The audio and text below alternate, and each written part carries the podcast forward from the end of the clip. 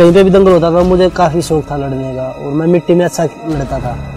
तो बचपन में, क्योंकि मिट्टी से स्टार्ट करी थी तो मुझे मिट्टी में अब भी खेलना अच्छा लगता है। जब भी मौका मिलता है, मैं मिट्टी में खेलता हूँ।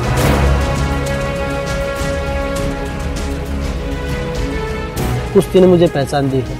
आज कोई भी जानता है बजरंग पुनिया को तो वो कुश्ती की वजह से जानता है। वो दिन कभी याद आते हैं बचपन की, जब अकेले में होते हैं, जब भी याद करते हैं घर की स्थिति। तो वो दिन अ, मतलब काफ़ी इंस्पायर करते हैं कि भाई हाँ मैं अगर मैं ट्रेनिंग नहीं करता तो मेरे घर की स्थिति आज भी वैसी रहती जैसे पहले थी और भी बदतर हो सकती थी उससे। देशवासियों का प्यार और आशीर्वाद मिलता रहा कि मेडल पे मेडल मेडल पे मेडल मैं जीतता रहा। दिल्ली में एशियन चैंपियनशिप थी उसमें मैंने गोल्ड जीता। सब बोल रहे थे कि भाई पता नहीं राष्ट्रीय धुन सुनने को मिलेगी या नहीं मिलेगी अपने देश में है। तो वहाँ पे मैंने गोल्ड जीता और राष्ट्रीय धुन भी बजी जब भी हम मैट पे जाके खेलते हैं, जीतते हैं तो वहाँ पे हम तिरंगा लेके दौड़ते हैं। वो देश के लिए खेलते हैं। और जब भी जाते हैं, हम ये होता है कि हमारा झंडा सबसे ऊपर हो झंडे के बारे में सोचते हैं कि हाँ मेरे हाथ में झंडा और मैं मैट के चारों तरफ़ चक्कर लगाऊँ। मेरा भी सपना है कि भाई मैं देश के लिए ओलंपिक मेडल जीतूँ।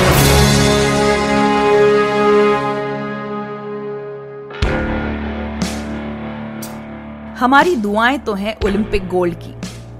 ओलंपिक तो अभी दूर है, लेकिन बजरंग पुनिया ने उससे पहले एशियन चैंपियनशिप में गोल्ड जीतकर हमारी दुआओं को ताकत दे दी है। हरियाणा के खुड्डन गाँव में जन्म हुआ। कुश्ती पिता से विरासत में मिली।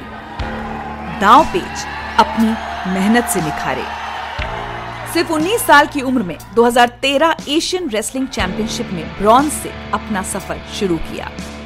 उसके बाद 2013 वर्ल्ड रेसलिंग चैंपियनशिप में ब्रॉन्ज 2014 कॉमनवेल्थ गेम्स में सिल्वर 2014 एशियन गेम्स में सिल्वर 2014 एशियन रेसलिंग चैंपियनशिप में सिल्वर 2017 एशियन रेसलिंग चैंपियनशिप में गोल्ड 2018 कॉमनवेल्थ गेम्स में गोल्ड 2018 एशियन गेम्स में गोल्ड 2018 वर्ल्ड रेसलिंग चैंपियनशिप में सिल्वर और साथ ही पैंसठ किलोग्राम कैटेगरी में वर्ल्ड नंबर वन की रैंकिंग और 2019 में एक बार फिर से एशियन रेसलिंग चैंपियनशिप में गोल्ड जीतने के बाद न्यूयॉर्क की कुश्ती में भाग लेने वाले पहले भारतीय बन गए हैं बजरंग पुनिया। पद्मश्री और अर्जुन पुरस्कार से सम्मानित। मिट्टी से मैट तक, गाँव से गोल्ड तक अखाड़े से अवार्ड्स तक। बजरंग के सफ़र की हर बात दिल से। बजरंग बहुत बहुत स्वागत है ज़िंदगी विद में। धन्यवाद। और बहुत बहुत बधाई पद्मश्री के लिए। धन्यवाद जी। ये बताइए सात साल की उम्र में आपने कुश्ती शुरू करी। एक तो होता है क्योंकि पिता पहलवान है इसलिए या उतने छोटे बच्चे के मन में खुद कुश्ती के लिए प्यार था? मैं स्कूल से छुप के जाता था अखाड़े में। और मेरे गाँव में तीन चार अखाड़े हैं तो बच्चे खेलने जाते थे। पापा इतने अच्छे पहलवान तो नहीं थे। हाँ रेसलिंग करते थे थोड़ी बहुत।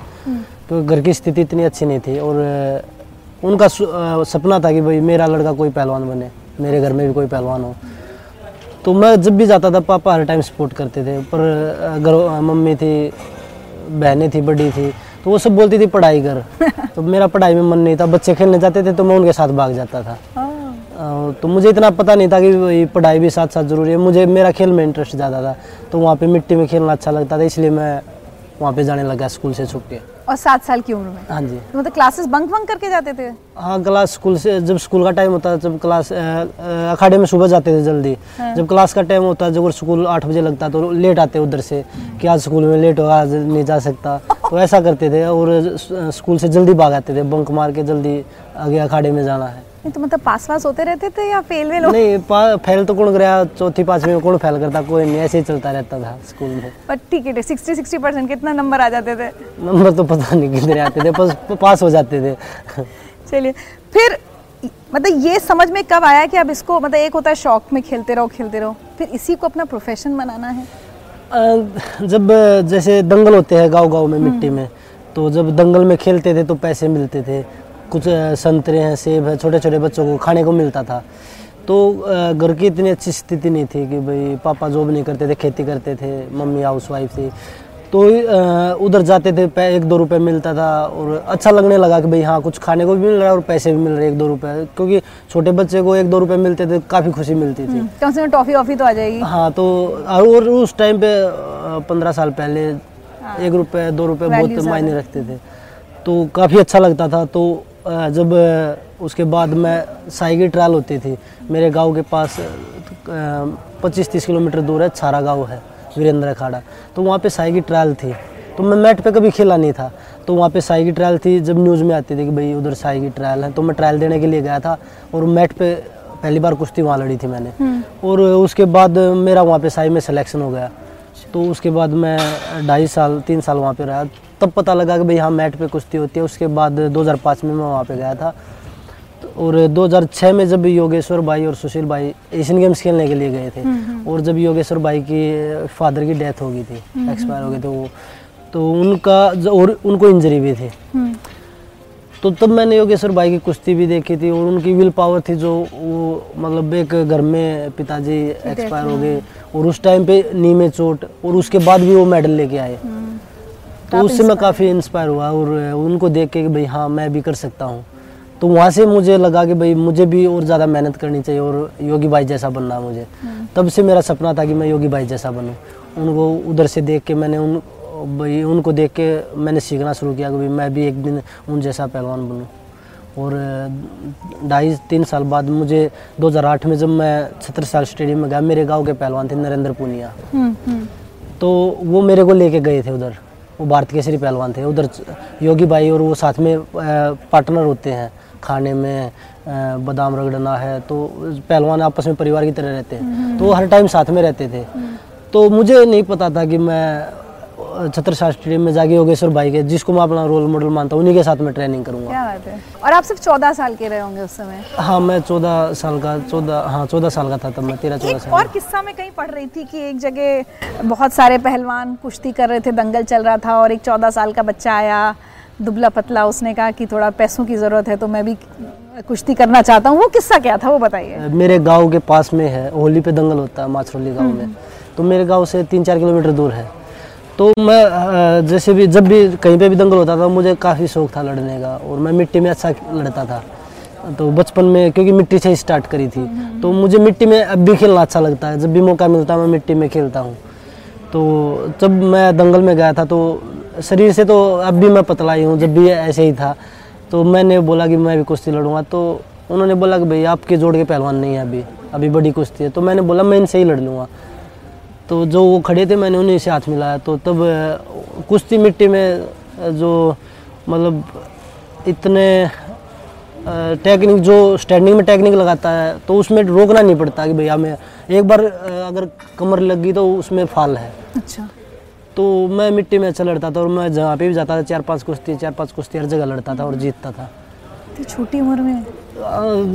नहीं लग रहा मैं मिट्टी में शौक था मुझे खेलने का और मैं अच्छी खेलता था मिट्टी में भी। तो जब भी मौका मिलता था मैं मिट्टी में खेलता था। तो वहाँ पे उस दंगल में मैंने जीत जीता तब लोगों में हाँ भाई और मैं जब उसके बाद सारा अखाड़े में रहने लग गया था फिर उसके बाद दिल्ली आया।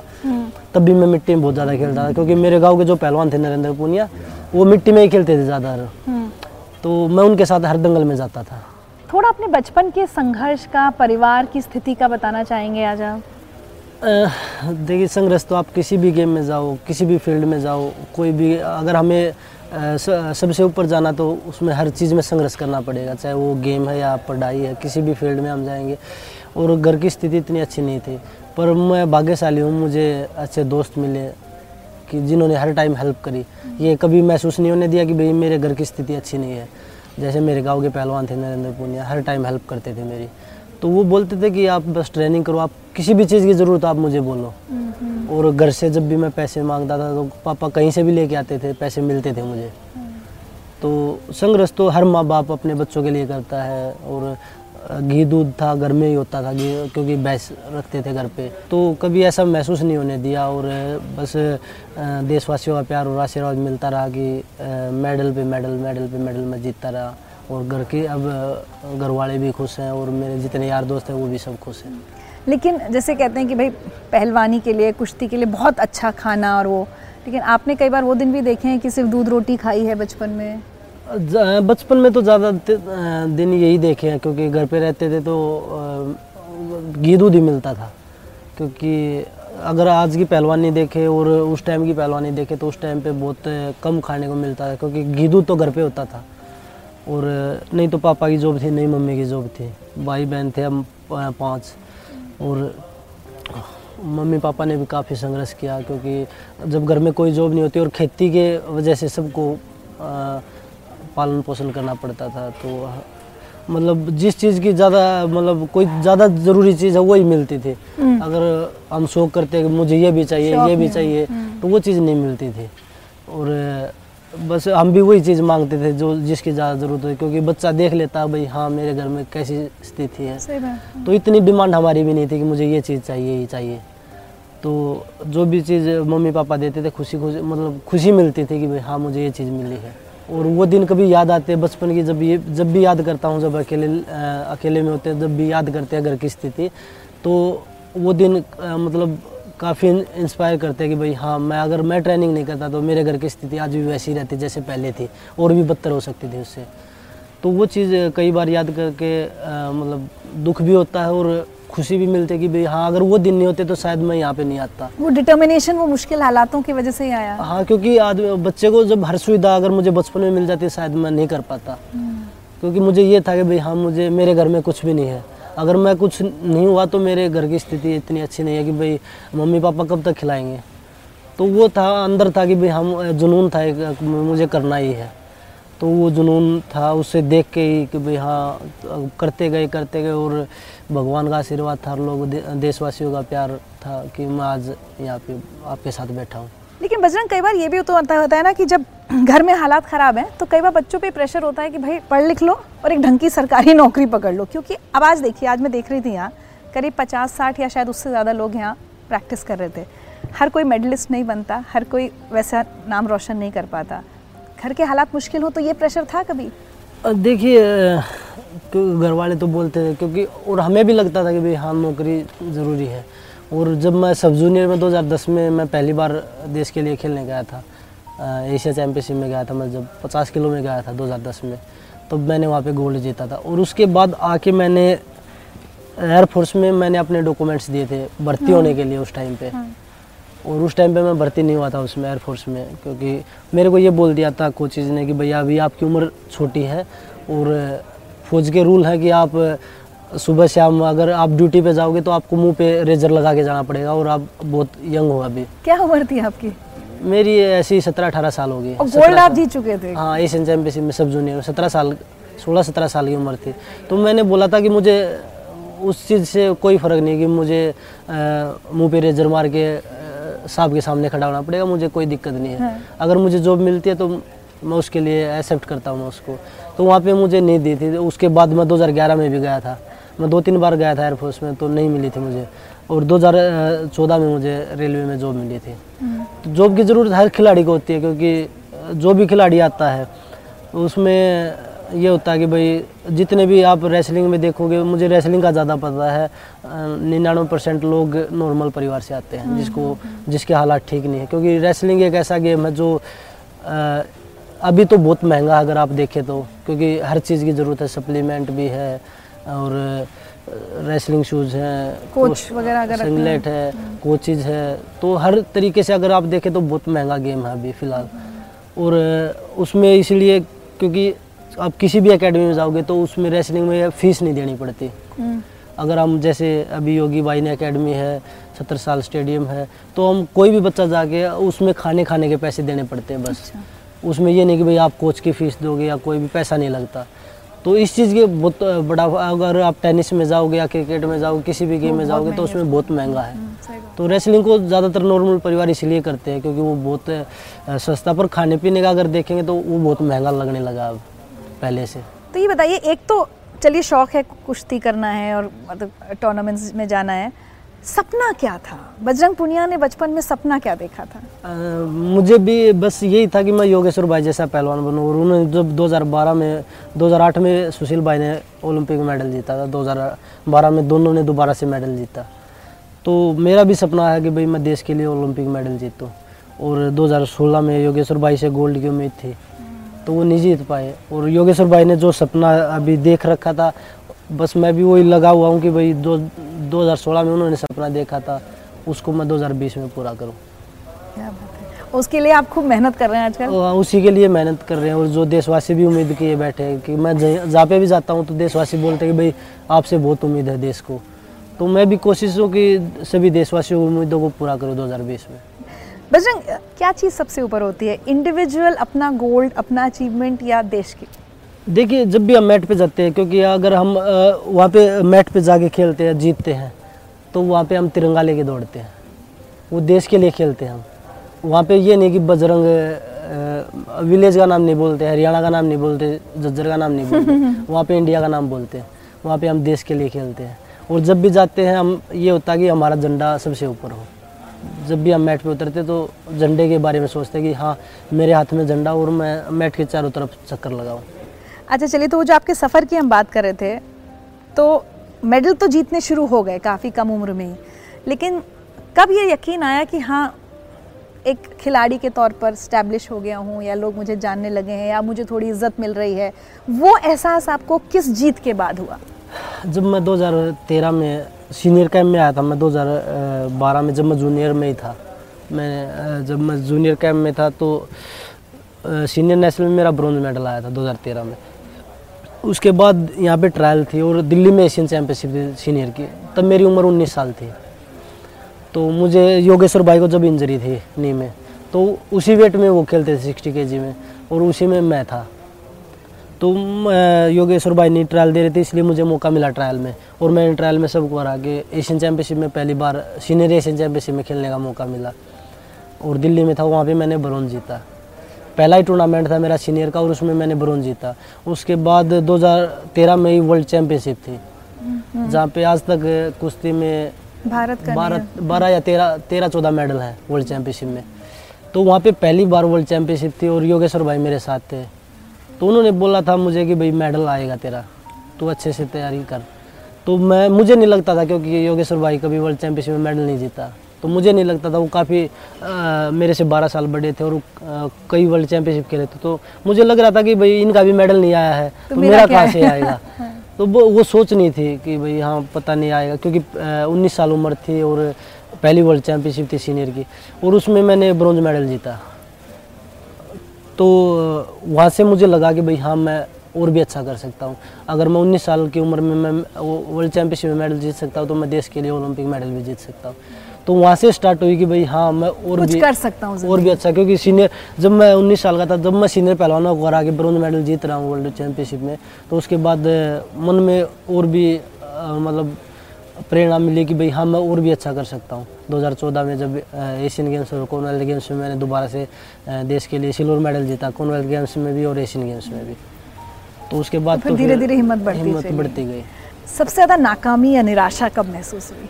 Lowest phase of your career 2015 में मेरे को बैक पेन था मेरे को आठ नौ महीने बैक पेन था। तो उसमें मैंने एशियन चैम्पियनशिप भी नहीं खेली थी ट्रायल नहीं दी थी मैंने। तो वर्ल्ड चैम्पियनशिप के टाइम पे मैंने ट्रायल दी थी।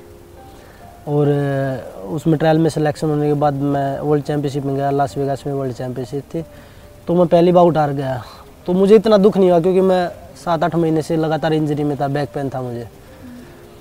तो उसके बाद मुझे रिपेजिज में मौका मिला। वो वो सामने वाला खिलाड़ी जब फाइनल में गया तो रिपेजिज में मौका मिलता है। अच्छा। तो मैं रिपेजिज में मैं दो बाउट जीतने के बाद मेरी ब्रॉन्ज मेडल की बाउट थी। मुझे कुश्ती थोड़ा कम समझ में आती है जो आप कह रहे हो कि लोगों आपको कम समझ में आती है पर जो दर्शक देख रहे समझ हैं जाएँगे। वो समझ जाएँगे। तो मैं दो बाउट जीतने के बाद मेरी ब्रॉन्ज मेडल की बाउट थी। अच्छा। तो उसमें मैं चार ज़ीरो से पीछे पीछे था और उस एक टाइम पे छः चार हो गए। मेरे छः सामने वाले के चार। और लास्ट पंद्रह सेकंड बची थी। अगर वहाँ पे मैं मेडल जीतता तो मैं भारत का पहला पहलवान होता जो दो मेडल वर्ल्ड चैम्पियनशिप में होते 2015 में। और तब मेरी उम्र इक्कीस साल थी। शायद यंगेस्ट हाँ मतलब। और तब मैं मुझे दुख इस बात का हुआ कि भाई मैं इतनी नज़दीक जाके हार गया। क्योंकि मैं पहले भी बाउट आ रहा था उसका इतना दुख नहीं क्योंकि मुझे इंजरी थी। पर उत- इतनी नज़दीक जाके हार गया मैं छः छः से वो बाउट हार गया। मैं अगर मैं उससे छः छः छः ज़ीरो से हार जाता छः- चार ज़ीरो से हार जाता तो इतना दुख नहीं होता क्योंकि इत- इतनी नज़दीक जाके हाँ टक्कर देके क्योंकि उस टाइम पे दुख हुआ कि भाई अगर ये मेडल होता और उस टाइम पे भी योगी भाई मेरे साथ में ही थे। तो उन्होंने बोला था कि अगर ये मेडल तेरा आता तो बहुत ऊपर जाएगा क्योंकि इंडिया में किसी के भी मेडल नहीं थे दो मेडल वर्ल्ड चैंपियनशिप में। अगर वो उस टाइम पे मेडल जीतता तो तीन मेडल हो जाते वर्ल्ड चैंपियनशिप के मेरे पास। तो उस टाइम काफ़ी। डिसअपॉइंटमेंट हुआ था। अपने डिसअपॉइंटमेंट से कैसे डील करते हैं? आप जब हार जाते हैं तो कैसे अपने आप को समझाते हैं? बस ये था कि भाई मैं और ज़्यादा ट्रेनिंग करूँ और ज़्यादा ट्रेनिंग करूँ। कोशिश भी कि भाई आप और ज़्यादा ट्रेनिंग करो जो कमियाँ उनको दूर करो। तो उस टाइम पे मैं अ, 2016 मेरे लिए बहुत निराशाजनक रहा। 15 भी और 16 भी। तो लगातार आपके डिसअपॉइंटमेंट्स होते हैं। हाँ क्योंकि इंजरी भी होती रही। 2016 में भी इंजरी होगी नहीं मैं वर्ल्ड चैंपियनशिप में मैं दो बाउट जीतने के बाद मुझे इंजरी हो होगी क्वार्टर फाइनल बाउट में। तो वहाँ पे मैं बाउट हार के आया, एक महीना रेस्ट किया। मैं प्रो लीग में कम बैक करने की सोचा मैंने, उसमें फिर दोबारा से हार का सामना करना फिर पड़ा और मैं वापस आ गया कि भाई मैं नहीं लड़ सकता क्योंकि मेरी तैयारी नहीं है। तो उसके बाद मैंने तैयारी की और 2017 में एशियन चैम्पियनशिप में मौका मिला मुझे। दिल्ली में एशियन चैम्पियनशिप थी, उसमें मैंने गोल्ड जीता। सब बोल रहे थे कि भाई पता नहीं राष्ट्रीय धुन सुनने को मिलेगी या नहीं मिलेगी, अपने देश में है। तो वहाँ पे मैंने गोल्ड जीता और राष्ट्रीय धुन भी बजी। तो वहाँ पे दोबारा से फिर ये हो कि भाई हाँ मैं अभी अपनी लय में वापस आ गया हूँ। उसके बाद तो फिर जितने भी टूर्नामेंट खेला मैं एक वर्ल्ड चैंपियनशिप ऐसा टूर्नामेंट है जिसमें मैंने सिल्वर जीता। नहीं तो सभी में मैंने गोल्ड जीता। छः सात टूर्नामेंट खेला मैं। इंडोर एशियन गेम थे 2017 में उनमें भी गोल्ड जीता।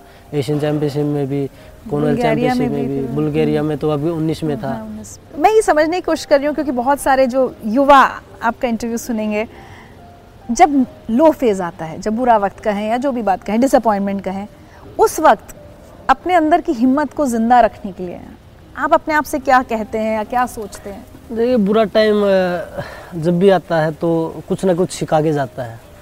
तो आदमी को कभी हिम्मत नहीं हारनी चाहिए। तो एक अच्छे दोस्त होना भी अच्छे गुरु होना भी लाइफ में बहुत मायने रखते हैं। तो वो बहुत ज़रूरी है। अगर आपके दोस्त ऐसे हो कि भाई आप नहीं कर सकते यार आप बार बार हार रहे हैं आप नहीं कर सकते। आप तो उसमें आदमी अंदर से टूट जाता है कि भाई यार मैं नहीं अगर आपको हर टाइम बोलेंगे भाई आप कर सकते हो चाहे वो आपसे ना भी हो पर हम आप मैं आपके साथ हूँ तो मैं आपको बोलूँगा भाई आप ये कर सकते हो। तो वो अंदर से एक फीलिंग आएगी कि भाई हाँ मैं कर सकता हूँ। बल्कि मैं आपसे ये पूछने वाली थी कि जब लगातार कुछ हार हो जाती है तो चाहे मीडिया हो जिसका मैं हिस्सा हूँ या कई बार अपने आसपास के लोग या गाँव के लोग रिश्तेदारी में कि अरे ये इसके बस का नहीं है। मीडिया भी आपको इग्नोर करने लगता है कि नहीं हो पाएगा। वो दौर देखा आपने? हाँ ये तो चलता ही रहता है क्योंकि एक दो हार हार होने के बाद सभी बोलने लग जाते हैं। अब मैं जीतता चल रहा हूँ अगर मेरी एक दो हार हो जाए हाँ। तो बोलेंगे भाई अब नहीं हो सकता। तो ये तो चलता ही रहता है उतार चढ़ाव तो ज़िंदगी में। और ये तो आपको भी पता है। मीडिया तो सबसे पहले साथ छोड़ देता है। मीडिया भी तभी याद करता है जब हम मेडल जीतते हैं। सही बात है। पर अभी सभी मीडिया वाले सभी का अच्छा साथ है और वो अच्छा न्यूज़ अच्छा भी दिखाते हैं। तो हम अच्छा कर रहे थे इसलिए अच्छा भी दिखाते हैं। क्योंकि अभी आप मैंने एक न्यूज़ में पढ़ा था क्रिकेट से ज़्यादा लोकप्रिय कुश्ती हुई है। लोगों ने 2018 में कुश्ती को सबसे ज़्यादा पसंद किया है। उसका एक बहुत बड़ी उसमें एक बहुत बड़ी भूमिका फ़िल्मों ने भी निभाई है बजरंग। आपको लगता है कि इतनी अब आजकल फ़िल्में आ गई हैं। हाँ बिल्कुल भी क्योंकि जो क्योंकि हर कुश्ती हमारी टीवी पे तो आती नहीं यूट्यूब पे आती है नेट पे आती है तो सब लोग तो नेट पे नहीं देख सकते। जो फ़िल्में सुल्तान आई है दंगल आई है उन फ़िल्मों से और ज़्यादा इंस्पायर हुए लोग वो लोगों को पता लगा पहलवान रेसलिंग के बारे में कि भाई रेसलर ऐसे मेहनत करते हैं ऐसे रहते हैं हैं। तो उससे काफ़ी फ़र्क पड़ा है लोगों में। मैं इनफैक्ट यही पूछना चाह रही थी कि होता क्या है ना जब आप चैंपियन बन गए आपने गोल्ड जीत लिया तो सारी दुनिया ताली बजाती है। लेकिन कई फ़िल्मों ने ही हाल में, मुझे लगता है कि देश के लोगों को एहसास कराया कि कोई खिलाड़ी कितनी गरीबी से निकला या खाने को नहीं था या प्रैक्टिस को नहीं था, ये सारे एहसास अभी हाल में कई फ़िल्मों ने कराए। हाँ बिल्कुल, क्योंकि जो लोग देख देखते हैं वही लोगों को पता होता है, क्योंकि अब हम कहीं पे जाते हैं, मेडल नहीं जीतते तो लोग बोल देते थे कि भाई ये तो जाते हैं और खाली हाथ आ जाते हैं। तो एक उनको ये नहीं पता ये कितनी मेहनत करके जाते हैं। कोई भी खिलाड़ी जाता है जब भी कोई खेलने जाता तो कोई ये नहीं सोच के जाता कि मैं हार के आऊँगा उधर। सही बात है। सब मेडल के लिए जाते हैं कि भाई मैं भी देश के लिए मेडल जीता हूँ। तो वो तो हर तरह के लोग मिलेंगे आपको आपके अगेंस्ट भी मिलेंगे आपके साथ भी मिलेंगे। तो लोगों का काम तो कहना है। अगर हम उस चीज़ में घुसेंगे कि भाई वो लोग क्या कह रहे हैं तो उसमें हम अच्छा नहीं कर सकते। बस हम अपनी तरफ़ से बेस्ट करने की कोशिश करते हैं। मैं वही पूछने वाली थी कई बार खिलाड़ी की ज़िंदगी में हम लोग जब देखते हैं तो वो कहीं पहले सरकार के जो अधिकारी होंगे वो भरोसा नहीं करेंगे आपके ऊपर कि क्या करेगा। मतलब जब तक एक दो मेडल ले नहीं आओ तब तक पहचान नहीं बनती। हाँ बिल्कुल क्योंकि हमारे देश में ये बहुत बड़ी प्रॉब्लम है क्योंकि अगर हम स्कूल ग्रास लेवल से लेके चलेंगे खिलाड़ियों को तो हम और ज़्यादा मेडल जीत सकते हैं।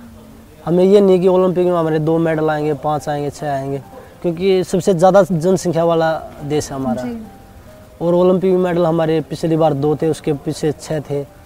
तो ये नहीं देखना पड़ेगा हमें कि भैया हमारे दो मेडल आ रहे हैं। अगर हम ग्रास लेवल से ले, सभी को लेके चलेंगे इकट्ठा लेके चलेंगे जैसे चाइना है। चाइना मैं बोल हाँ तो बहुत वो- चैंपियंस हम दे सकते वो छोटे छोटे बच्चों को लेके चलते हैं। तो हमारी सरकार को भी यही करना चाहिए जैसे अभी अभी लेके चले कि भाई 2028 के ओलंपिक के लिए हम आपको तैयार कर रहे हैं।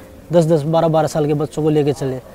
2024 का ओलंपिक 2028 का ओलंपिक, उसके लिए हम आपको लेके चल रहे हैं। सभी देश हैं जो स्पोर्ट्स में तरक्की कर रहे हैं।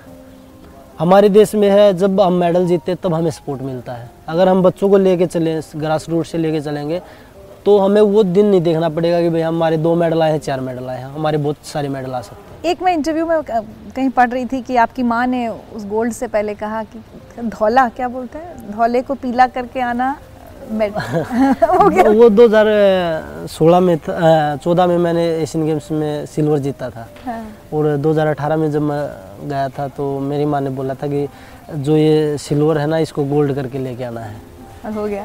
वो माँ वो बोलते हैं ना माँ की दुआ ऐसी होती है जो कुछ भी कर सकती है। हम्म, तो उनकी दिल से दुआ थी कि भाई आप इस दौड़े को गोल्ड करके ले गया हो अब उनका भी सपना सबका सपना ओलंपिक मेडल बिल्कुल क्योंकि सभी देशवासियों का सपना भी यही है और मम्मी पापा तो चाहते हैं कि भाई मैं ओलंपिक गोल्ड जीतूँ और मेरे गुरु हैं योगेश्वर भाई हैं तो सभी चाहते हैं कि मैं ओलंपिक गोल्ड जीतूँ। और अभी आपने बुल्गारिया में जो गोल्ड जीता उसको आपने डेडिकेट किया अभिनंदन को और आपने कहा मैं एक दिन उनसे मिलकर हाथ मिलाना चाहता हूँ। अभी तक मुलाकात का कुछ मौका बना? मैंने कोशिश करी थी पर अभी मिलने का कभी मौका मिला नहीं है। अगर मौका मिलता है तो मैं ज़रूर जाऊँगा अभिनंदन के पास। शादी का क्या प्लान है? शादी तो अभी ओलंपिक के बाद ही है 2020 के बाद ही है। अभी तो कोई प्लान नहीं है और प्लान होगा जब जो मम्मी पापा चाहेंगे वही प्लान होगा। अच्छा अपनी पसंद से नहीं करेंगे? नहीं। चलिए मेरा आखिरी सवाल।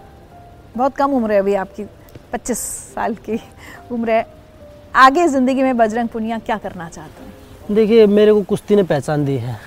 और मैं कुश्ती के लिए काम करना चाहूँगा कि मुझे मौका मिलेगा तो मैं अब कुश्ती से जुड़ा रहूँगा कि भाई मैं, क्योंकि जो हमारे जो युवा बच्चे हैं भाई जो मेरा एक्सपीरियंस है, मैं दूसरों को दूँ। तो मेरा कोशिश रहेगी मैं रेसलिंग में ज़्यादा टाइम दूँ। दूसरे बच्चों को सिखाएँगे जो हो सकता है बहुत अच्छे हालातों से ना आए हों हाँ बिल्कुल, और जो मेरे से सपोर्ट होगा बच्चों के लिए, जो मेरी, मैं जो मदद कर सकता हूँ, मैं सभी बच्चों की मदद करूँगा। और जो बच्चे कि भाई किसी मतलब जो मुझे आता है, जो मुझे, मैंने सीखा है, मैं उन बच्चों को सिखाऊँगा। तो मेरा, क्योंकि कुश्ती ने मुझे पहचान दी है। आज कोई भी जानता है बजरंग पुनिया को तो वो कुश्ती की वजह से जानता है। तो मेरा यही रहेगा कि मैं जो बच्चे पीछे रहते हैं मैं उनको आगे लेके जाऊँ। जो हम नहीं कर पाएँगे वो उन बच्चों से करवाएँगे। तो कोशिश यही रहेगी। चलिए चलते चलते बजरंग जैसे जो उन बच्चों की आपने बात की आपने कहा कि आप काफ़ी हद तक भाग्यशाली रहे लेकिन बहुत सारे बच्चे जो भाग्यशाली नहीं होते या कहीं बाहर इंतज़ार कर रहे होंगे कि उन्हें एक मौका मिले हिम्मत हार रहे होंगे ऐसे हर बच्चे को आप क्या मैसेज देना चाहेंगे? मैं सभी को यही बोलना चाहूँगा कि आप ज़्यादा से ज़्यादा मेहनत करें क्योंकि वो बोलते हैं कि भगवान के घर में देर है देर नहीं। तो आप ज़्यादा मेहनत करें और अपने बड़ों का माता पिता का सम्मान करें, आशीर्वाद लें और आप एक दिन ज़रूर कामयाब होंगे।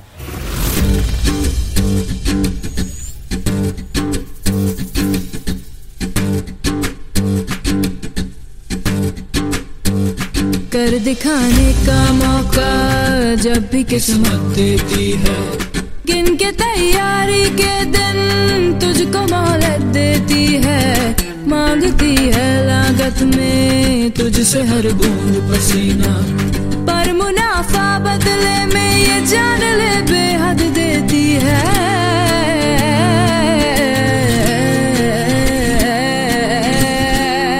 रे बंदे की मेहनत को किस्मत का सादर पर नाम है प्यारे दंगल दंगल दंगल दंगल। सूरज तेरा चढ़ता, ढलता गर्दिश में करते हैं तारे दंगल दंगल दंगल दंगल दंगल दंगल दंगल दंगल।